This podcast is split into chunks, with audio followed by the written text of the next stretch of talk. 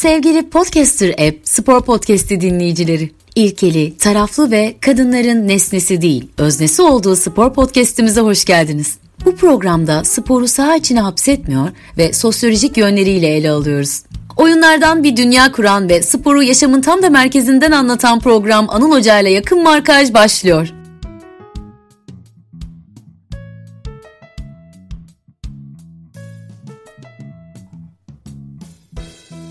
Merhaba Podcaster Rap Spor Podcast'i dinleyicileri. Anıl Çobanoğulları ile yakın markaja hoş geldiniz. Bugün Başak Alpan hocamızla beraber Euro 2020 D grubunu yakın markacı alacağız. ODTÜ Siyaset Bilimi ve Kamu Yönetimi bölümünde öğretim üyesi olan Başak Alpan, doktora eğitimini Birmingham Üniversitesi'nde tamamladı ve sonrasında akademik hayatında futbol, kimlik ve Avrupa Birliği üzerine çalışmalar yaptı. Hal böyle olunca Tabii ki İngiltere ve İskoçya'nın bulunduğu D grubunu en iyi yorumlayacak insanın kendisi olduğunu düşündük. Davet ettik. Bizi de kırmadı. Çok teşekkür ederiz. Hoş geldiniz Başak Hocam. Hoş bulduk. Ee, ben teşekkür ederim bu güzel karşılama için ve siz göremiyorsunuz ama e, arka plan için, arka planda Beşiktaş'ı ve Gençler Birliği atkıları var. E, onun için ayrıca teşekkür ederim. Hocam biz çok mutlu olduk sizi ağırladığımız için. D grubu zaten bu turnuvanın en çekişmeli gruplarından bir tanesi. Bir tanesi F grubu. Banu Yelkovan'la konuştuk. Bir tanesi de D grubu. Biraz sonra zaten geleceğiz. Sizin de bu engin İngiltere deneyimleriniz, uzun süre orada kaldınız, İskoçya'yı gördünüz, Hırvatistan'da gittiniz. Bu engin deneyimlerinizden yararlanacağız. O yüzden şimdiden çok heyecanlıyız. İstiyorsanız ben kısa kısa sorulara geçeyim. İlk sorum tabii ki kadın konuklarımıza sorduğum klasik soru oluyor. Çünkü bunun bir anlamı olduğunu düşünüyoruz bu programı hazırlayanlar olarak. Hazırsanız size ilk sorumu soruyorum hocam. Hazırım buyurun. Kadınların spor dünyasında yaşadığı ayrımcılık göz önüne alındığında sizce erkekler bu ayrımcılığı önüne geçebilmek adına neler yapmalı? Ee, ya şimdi bir kere ilk şunu söyleyebilirim. Kadınlara karşı olan ayrımcılığı stadyumda ya da spor e, dallarında ayrımcılığı hani genel e, resimden ayrı düşünmek çok e, mümkün değil. Bu nedenle kadına karşı ayrımcılık deyince aklın, aklımıza aslında Türkiye portresi gelmeli. Türkiye'de kadınların yaşadığı ayrımcılık, kadınların yaşadığı şiddet. Bu nedenle stadyum ya da spor alanları diyelim. E, Türkiye'nin geri kalanından bağımsız yerler değiller. Bir kere böyle geniş bir taraf e, yönden bakmamız gerekiyor. E, e böyle olunca da yani e, yenilerde işte e, konuşuldu, tartışıldı, ortalık birbirine girdi. Daha da devam edecek bir şeye benziyor bu sürece. İstanbul Sözleşmesi'nden çekilmenin konuşulduğu bir ülkede yani stadyumda kadına ayrımcılık yok demek tabii biraz saf dillik olur. E, böyle bir ülkede yaşıyoruz. Peki erkekler ne yapabilir konusuna gelirsek şimdi e, şeye bakalım hani diğer ülkelerde bu ayrımcılığa karşı neler yapılıyor? E, genelde bu konuda hani kadınlara karşı pozitif ayrımcılık e, üstünden uygulanan politikalar var. Spor dallarında kadınların daha çok katılması destekleniyor. Kadın futbolu çok destekleniyor. Bu, bu, bu fonlanan bir şey yani kadınların e, spor dünyasında daha aktif olması desteklenen bir şey ama pozitif ayrımcılık deyince de tabii e, aklımıza yani acaba kadınlar öyle korunup kollanması gereken varlıklar mı sorusu geliyor. E, aklımıza tabii yani işte bir e, Fenerbahçe Manisa Spor maçı geliyor 2011'deki. İşte ceza olarak sadece kadınların ve çocukların gittiği bir maç olarak hani kadınlar bu kadar izole edilmeli mi? korunmalı mı, korunacak bir böyle e, değerli eşya gibi görülmeli mi ondan çok emin değilim. E, bu anlamda erkeklere düşüyordan ziyade benden yapısal düşünmek istiyorum. Yani kadınları izole etmek üstüne değil, e, yüreklendirmek üstüne bazı politikalar yapılabilir. İşte örneğin hani zaten bence Türkiye'de e, stadyuma gitme oranı ya da spor e, karşılaşmalarına katılma oranı zaten çok düşük. Yani genel olarak nüfusta çok düşük. E, kadınlar için bu çok daha e, az özendirici bir e, tutum. İşte bu özendirilebilir mesela e, ne bileyim ben işte e, spor karşılaşmalarına giderken kadınlara indirim yapmak. Yani bu çok basit bir şey olabilir. E, ama böyle politikalar bence öyle izole etmekten, e, ay ne güzel etraf e, parfüm kokuyor demekten daha anlamlı diye düşünüyorum. Küfür meselesi ayrı bir şey. Yani küfür gerçekten e, hani kadın ya da erkek olmaksızın çünkü Genelde küfürler cinsiyetçi. Cinsiyetçi olmayan küfür atölyeleri yapıldı zamanında çok bir yere ulaşamadı. Yani bu nedenle küfür ayrı bir şey ama e, kadın ve erkekler arasındaki ya da böyle e, toplumsal cinsiyet karşılaşmaları arttıkça e, küfür meselesi de o zaman konuşulacak bir şey olur belki. E, bu bir sonraki adım diye düşünüyorum. Onun öncesinde izole olmak değil, daha çok görüşmek, daha çok konuşmak, daha çok çatışmak gerekir belki. Çünkü e, böyle böyle aşılır bir takım e, problemler. E, ayrımcılık da bunlardan biri sanırım. Çok teşekkür ederiz hocam. Mesela ben bu soruyu kadın yorumcuların olduğu e, her programda soruyorum. E, benim açımdan çok tatmin edici bir cevap oldu. Onu söylemem gerekiyor. Heh, geçtim ilk sorudan süper. Yok hocam est estağfurullah hocam. Geçme. Bireysel olarak düşünüyorum sadece. O zaman yavaş yavaş e, D grubuna doğru gelelim. Euro 2020'ye doğru gelelim. Hocam mevcut pandemi koşullarını e, biliyoruz. Zaten sizin de hatta Alkaralar TV'de bu konuyla ilgili bir yıl önce bir konuşmacı olduğunuz program var. Ben de çok keyifle izledim ve dinledim. Dinleyicilere de çok öneririm o programı. Kafası çalışan insanların nasıl öngörülü oldu, olabildiğini e, gösteren bir program olmuş. Siz konuksunuz, Özgen Hocam konuk, e, Tanrı Hoca konuk. Sanırım üçünüz konuktunuz. Evet, evet. Ne şanslı ki bana da benim de o Euro 2020 e, programda e, bu üç ismin üçü de konuk. Onu da söyleyeyim. Aa ne güzel, harika. e, yani bir yıl önceden aslında şu anda neler olacağını çok tahmin eden bir program olmuş. Şimdi bu mevcut pandemi koşulları hayatımızın akışında bir sürü değişiklik yarattı. Ve biz futbolla hayatı çok da ayırmayan insanlar olarak çok şaşırmadık ama tabii ki futbolda da bir sürü değişiklik yarattı. Avrupa Şampiyonası'na dönecek olursak Euro 2020 pandemi koşullarında düşündüğümüzde neden diğer Avrupa şampiyonalarından ayrılır ya da daha önemli bir yerdedir? Buna dair bir görüşünüz var mı hocam? Tabii. Öncelikle teşekkürler o programa referans verdiğiniz için. Benim de zevk aldım. Bir yıl olduğuna da inanamadım şu anda. Doğru yani bir yıl oldu. o zamanlar acaba aşı bulunacak mı diyorduk falan.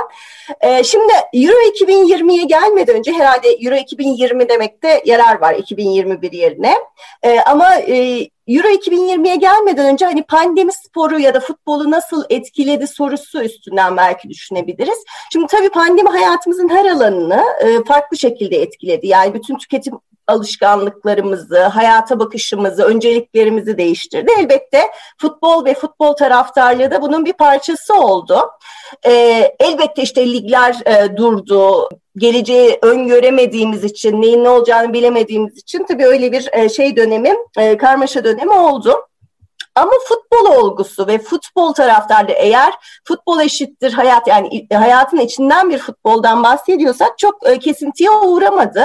Hatta bunu aslında bir yerlerde de yazdım da e, bu şey e, işte e, Avrupa'daki tek açık lig olan Belarus Ligi'ne bir anda dünyanın yani hiçbir zaman görmeyecek kadar yoğun bir e, e, ilgi gösterilmeye başladı. Hatta İngiliz taraftarların e, fiziksel olarak oraya gittiği oldu ya da Dinamo Brest'in işte Belarus e, liginden bir takımın e, işte e, sana maçlarına sanal bilet alındı falan. Yani o taraftarlık olgusu ve e, hayatın içindeki futbol e, şey meselesi devam etti aslında.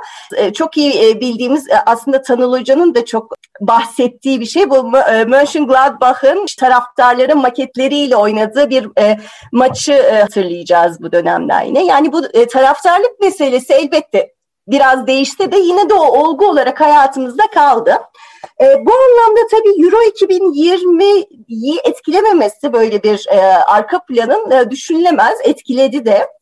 Bir kere en basitinden e, işte bir yıl ertelenmiş oldu. Yani Euro 2020 yerine bunu 2021'de bu e, karşılaş, karşılaşmayı, bu turnuvayı görüyoruz. Bir başka önemli şey, önemli nokta bence bu e, karşılaşmaların farklı ülkelere, farklı stadyumlara dağıtılması oldu. E, şu anda yani Euro maçları 12 ayrı ülkede yapılacak ve biz bu 12 ayrı ülkede düzenlenecek e, maçlar çerçevesinde Hani sadece işte oyuncuları kim oynayacak ya da işte en son transferden kaç lira almış ya da iddia kaç verir yanı sıra bu ülkelerde acaba aşı oranı ne olmuş ona da bakmaya başladık. Yani hayatımız aslında başka bir e, değişken de girmiş oldu. E, çünkü e, aşılanma oranlarına yani işte St. Petersburg'dan e, tutun Bakü'ye kadar birçok farklı e, şehirde düzenlenecek. E, Kopenhag'dan tutun Münih'e kadar. E, bu farklı şeylerin tabii hem farklı aşılanma oranları var bu ülkelerin hem de farklı e, futbol düzenleme planları var bu turnuva boyunca. E, zaten bunun için ülkelerden planlarını sordu UEFA. Yani acaba e, bu turnuva sizin stadyumunuzda ya da şu şehirde düzenlendiğinde nasıl bir kapasiteyle maç düzenlemek istiyorsunuz diye. Ve böyle de bir hani son tarih koydu. Bize haber verin yani işte e, 40 bin kişilik bir stadyumun yüzde kaçını dolduracaksınız ya da nasıl bir şey öngörüyorsunuz diye.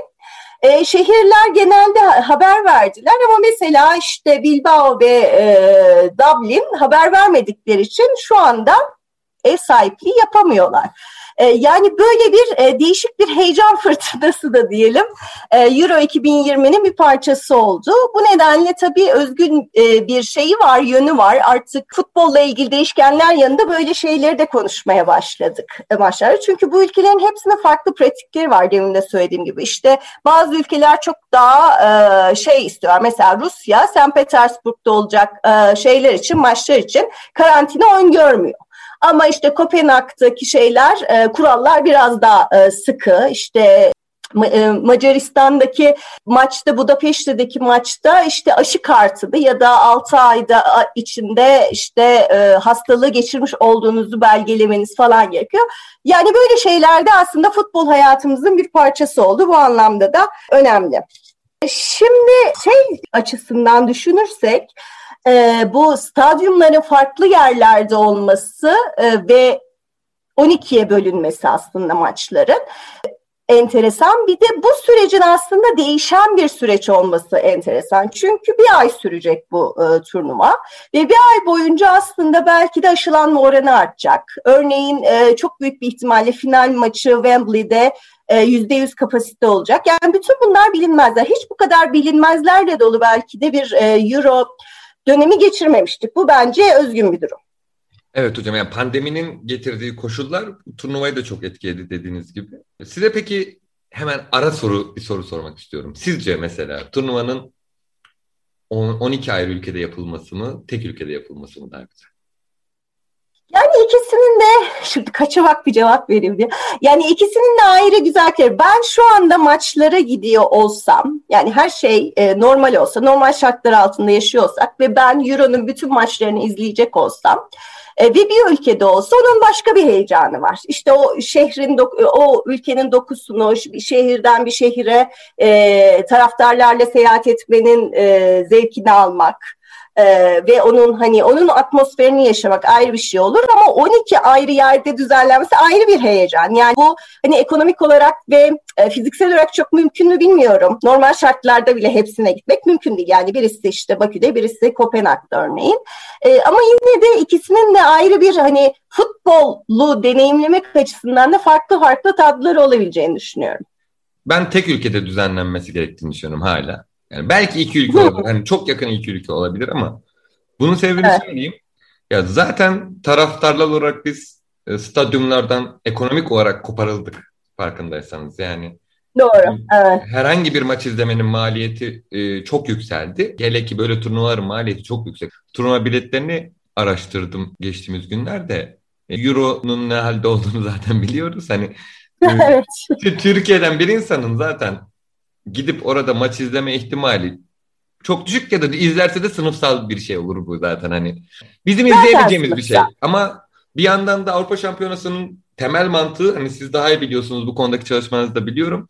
Temel mantığı aslında kültürlerin kaynaşması bir araya gelmesi. Yani sporun temel mantığı zaten insanların bir araya gelmesi ve beraberce bir şeyler yapması üzerine, kolektif bir şey olması üzerine. İşte futbolda bunun belki de en halka yayılmış örneği bu sporlar içerisinde futbol turnuvasından bahsediyoruz ve bir yani bir ülkeye dair olmalı, o ülkeyi anlamak üzerine olmalı ve evet. o, ülke, o, o ülkeye kültürünü de içselleştirip aslında karşılıklı bir alışveriş yapabilmek üzerine olmalı diye düşünüyorum ben hep. Evet. Dediğim gibi panayıra benzetirim. Hani Doğru. ilçelerde büyüdüm. İlçelere böyle panayır gelir. Görmediğimiz şeyleri aslında orada görürüz ve onlarla iletişime geçeriz ve bu aslında bir kültürel bir bağ oluşturur. Avrupa Şampiyonası'nda hep böyle görmüştüm aslında. O yüzden benim için 12 farklı ülkede oynanıyor olması şu anlama geliyor. Hiç kimsenin yani hiç kimseden kastım bizim bu turnuvayı takip etme imkanımızın, yerinde takip etme imkanımızın olmadığı anlamına geliyor. Yani e, çok doğru ama bir de şu var yani Avrupa sadece Euro üstünden değil ama zaten artık futbol e, biraz o e, panayır yani biz panayır yeri fikrine tutunuyoruz. Hayatın bir parçası olarak anlamaya çalışıyoruz. Taraftarlar ve akademisyenler olarak ama zaten o panayır yeri şeklinde biraz koparılmış durumda çoktan beridir. Yani bir şimdi ana insanı olarak bir anımdan bahsetmek istiyorum şurada. Hele pandemi de zaten yeni anı biriktiremedi görmediğimiz için iyice eskileri tekrar e, günlere getiriyoruz herhalde. Demin bahsettiğiniz bu e, futbol antropolojisi üstüne işte bir e, Avrupa Birliği projesinde çalıştık Özge Han'la birlikte. O, o projenin bir şeyi de Ankara'daydı. Yani e, ayaklarından biri Ankara'daydı. E, ve tabii işte projeye katılanlar, sunuş yapanlar falan hepsi Ankara'ya geldiler. Biz onları ODTÜ'de ağırladık ve o dönemde işte e, Pasolig'e hayır şeyini de onlar taşıdılar. Yani bir e, Avrupa e, de futbol çalışan e, camiada Pasolig'e hayır şeyi açıldığı da oldu, vaki oldu yani. E, neyse bu e, projeden tanıştığım iki tane yani zaten tanıdığım ama hani orada bir e, görüştüğüm iki tane arkadaşım, e, iki tane ünlü akademisyen aslında. E, onlar e, şey e, bu stadyum hopping denen bir şey var ya yani stadyum larda farklı Almanya'da farklı stadyumlarda farklı maçlara gidiyorlar. Her hafta sonu işte iki haftada bir neyse. Ve gittikleri ülkelerde de e, sisteme el verdikçe maça gitmek istiyorlar. Tam da konferansın olduğu akşam bir Gençler Birliği maçı vardı. E, tabii ben konferans düzenleyicisi olarak gidemiyordum. E, ama o zaman pasolik olmadığı için ben ve bir arkadaşım işte biz kombinelerimizi verdik bu iki arkadaşı. E, onlar konferans yemeğine maçtan geldiler. Mesela bu bir panayır. Bu hakikaten görmedikleri, e, deneyimlemedikleri bir şeyin parçası olmak ama artık bu mümkün değil mesela. Bir sürü formalitesi var, e, işte bir sürü bunun handikapı var falan. Yani o panayır yeri şeyinden gittikçe uzaklaşıyoruz. Çoktan beridir uzaklaşıyoruz hatta. Hocam şu anda bir Instagram canlı yayında olsaydık kalp gönderirdim söyledikleriniz. Yani ilgili... Yayınlanıyor derdim. Yavaş. Pasolik'le ilgili söylediklerinizde böyle kalp göndermiş olurdum. Hocam o zaman şimdi yavaştan artık Euro 2020 D grubuna doğru yol alalım istiyorsanız. Şimdi siz tabii ki Birmingham Üniversitesi'nde doktoranızı yaptınız. Yani uzun yıllar İngiltere'de kaldınız. İskoçya'yı da biliyorsunuz. Ve grubumuzda ikisi de var. Hırvatistan var ve Çek Cumhuriyeti var. Eski Çek Cumhuriyeti şimdi Çekya. Bu dört takımın olduğu grup bence bir, bir yani İngiltere tabii ki işte futbol ekolü olarak sayıldığı için belki böyle şey gibi görünüyor. Bir adım önde gibi görünüyor ama İngiltere'nin de Avrupa şampiyonalarındaki başarısızlığını bildiğimiz için o yüzden evet. bence grup çok birbirine denk takımlarla kurulmuş durumda. Hal böyleyken orada bulunmuş, yaşamış bir insan olarak bu gruba dair ne düşünüyorsunuz, ne hissediyorsunuz, neler olabilir ya da ne olacağını öngörüyorsunuz? Sizin yorumunuzu merak ediyoruz hocam. Şimdi ben tabii 5 e, yıl yaşadım İngiltere'de. Yani e, çok anlatabilirim ama e, şimdi anı kısmını biraz daha sonraya bırakayım. Önce tabii ondan önce hani Avrupa çalışan bir akademisyen olarak bu şeye nasıl bakıyorum bu gruba böyle düşüneyim ve hani aslında çok enteresan bir grup birçok anlamda yani bu tarafta bu şeylerin bu e, takımların ve ülkelerin ki Avrupa ile olan ilişkileri açısından da çok enteresan bir grup ve e, yayın öncesi şöyle düşündüm azıcık yani nasıl hani Avrupa ile olan ilişkiler üstünden bu dört takımı nasıl tanımlayabiliriz diye. Şimdi İngiltere için mesela isteksiz Avrupalı diyebiliriz. E, çünkü işte Brexit zaten hani tarih boyunca Avrupa ile olan e, ikircikli ilişki falan birçok şey söylenebilir. Yani bir anlamda tabii ki tarihsel ve kültürel olarak çok Avrupalı ama bir yandan da çok isteksiz bir Avrupalı. E, İskoçya için dolaylı Avrupalı diyebiliriz. E, çünkü hani e, İngiltere dolayımıyla o da enteresan bir ilişki. Çünkü tabii biliyorsunuz yani İngil e, İskoçya bağımsız değil. E, sadece işte spor e, bazı spor konularına bağımsız. İşte futbol gibi, rugby gibi. Ee, onun için Avrupa ile bir ilişki kurulacaksa e, sanıyorum İngiltere üstünden olan bir şey bu. Bağımsız bir ilişki değil. Bu e, şey meselesine de sonra geleceğim. E, bağımsızlık meselesi. Hemen ders moduna geçmiyorum merak etmeyin. E, Hırvatistan için de hevesli Avrupalı diye böyle bir şey buldum e, kavram buldum. Çünkü e, Hırvatistan 2013'te e, AB üyesi oldu.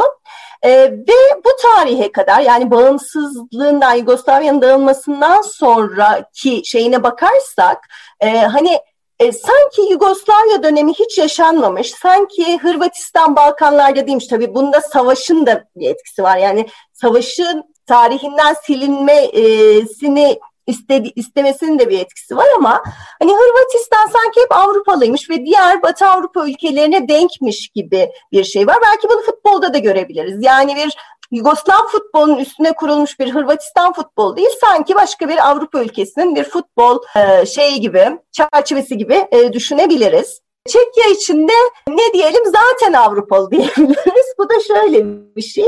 Şimdi yine Soğuk Savaş sonrası Çekoslovakya e, yıkıldıktan ve Çek Cumhuriyeti kurulduktan sonra Çek Cumhuriyeti'nde ve diğer işte Polonya, Macaristan gibi ülkelerde bir Avrupa'ya dönüş söylemi çok yaygındı. Yani şöyle ee, biz aslında zaten Avrupalıydık. Hani bu siyasi partilerde de işte ne bileyim ben medyada da çok rastlanan bir şey ve literatürde de çok geçer Avrupa'ya dön, dönüş. Biz zaten Avrupalıydık. Hani işte Sovyetler Birliği'nin güdümünde geçirdiğimiz bu dönemde zaten olmamalıydı gibi. Biz zaten Avrupalıyız. Böyle bir şey var. İşte Milan Kundera gibi hani e, entelektüellerin ağzından da çok duyduğumuz bir şey. Onun için onları da zaten Avrupalı dedim. Böyle dört tane ön ekli diyelim e, sıfatlı Avrupalı takım var. E, şimdi tabii İskoçya-İngiltere ilişkisine bakarsak il, olay çok daha ilginçleşiyor. Benim e, D grubuna bakınca ilk aklıma gelen şey e, bir böyle Euro 96 rüzgarı esiyor sanki. Yani e, Euro 96'nın bir şeyi var. Çünkü bu dört takımda Euro 96'da vardı. Hatta galiba İsk- İskoçya ile İngiltere aynı gruptaydılar. Bir yönüyle bu. Zaten İskoçya ondan sonra bir de Dünya Kupası'na katıldı 1998'de. Başka hiçbir hani uluslararası e, futbol şeyine katılamadı. Böyle bir özgünlüğü de var. Yani belki de İskoçya'nın bundan önce katıldığı son Euro olması açısından. Bir de şöyle bir özgünlüğü var. Euro 96'da bu işte e, o bahsettiğiniz futbolla Euro ile ilgili yazdıklarım yazdığım makalelerden birinde de vardı. E, Euro 96'da İngilizlik teması ilk kez bu kadar ön plana çıktı. Yani e, çünkü biliyorsunuz e, İskoçya Büyük Britanya'nın bir parçası e, ve Büyük Britanya'nın e, bayrağı da bildiğimiz yani Union Jack. Ama ilk kez Euro 96 turnuvasında bu St. George Cross yani bu İngiliz İngiliz bayrağı var ya beyaz üstüne kırmızı haç. İlk kez bu bayrakların stadyumlarda, evlerde kullanıldığını gördük. Yani bu çok enteresan. Mesela 1966 Dünya Kupası'nda e, böyle bir şey yok. İngiliz bayrağı yok. Tamamen Britanya bayrağı var her tarafta. E, ama 96 Euro'da böyle e, İskoçyalılığa karşı bir İngilizlik temasının ön plana çıkması var ilk kez. Bu nedenle Euro 96'ya çok benzetiyorum bu D grubunun diyelim. Şey de dedim demin yani İngiltere İskoçya arasındaki ilişki çok enteresan dedim. Çünkü hani İskoçya'nın İngiltere'den bağımsız olma şeyi çok güçlü bir kimlik değil. Yani bir Katalonya gibi değil. Mesela 2014'te bir referandum yapıldı acaba İskoçya İngiltere'den şey olsun mu diye. Hocam şu anda Celtic'liler ağlıyor ama. Yani bu yorum üstüne şu anda Celtic taraftarları ağlıyor onu söyleyeyim. Ama geleceğim şimdi oraya. Geleceğim. Ama Celtic nere Barcelona nere yani?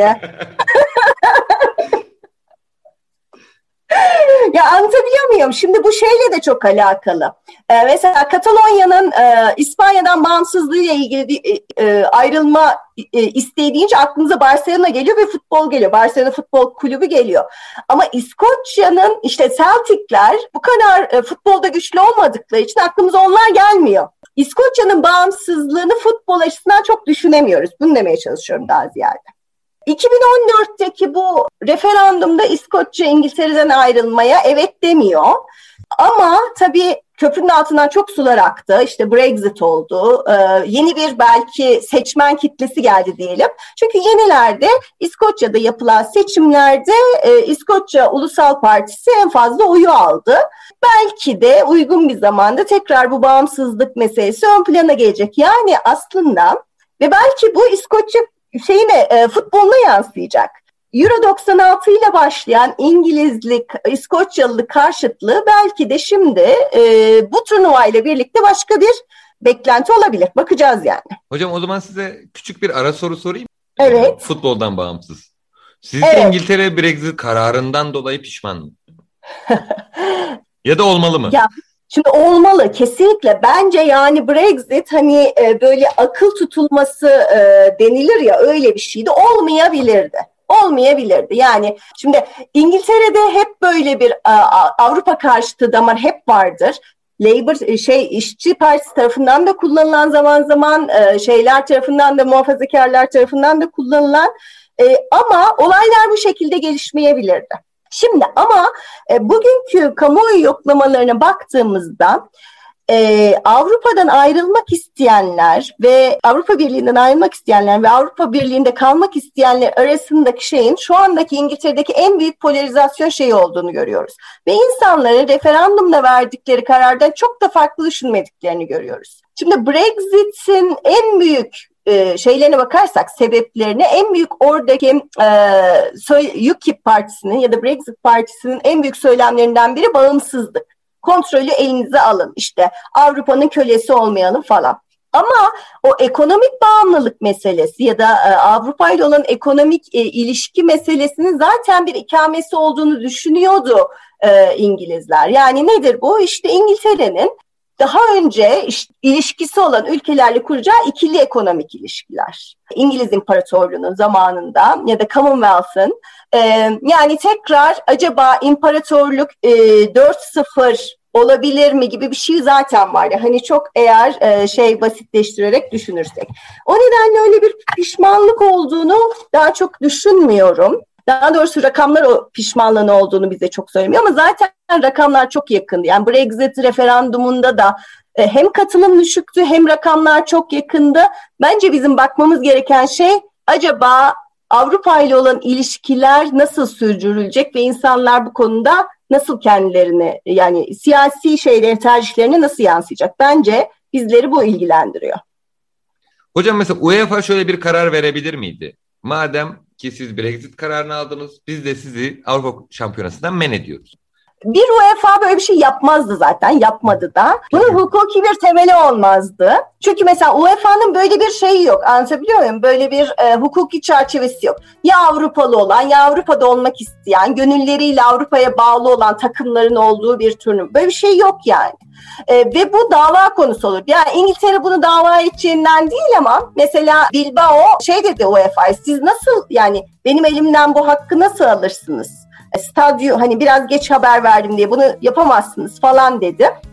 Sizi dava edeceğim dedi. Yani e, böyle bir şey UEFA yapmazdı, yapmadı da. Çünkü gerek yok. Yani böyle bir hani niye durduk yere zıt, zıtlaşsın ki yani UEFA'ya ne Allah aşkına. UEFA'nın zaten canına minnet yani İngiltere'nin olması canına canına minnet aynen. Çünkü, çünkü en büyük futbol ekonomisi İngiltere üzerinden dönüyor bir yandan da. İngiltere gibi bir şeyi niye kaybetsin oyuncuyu?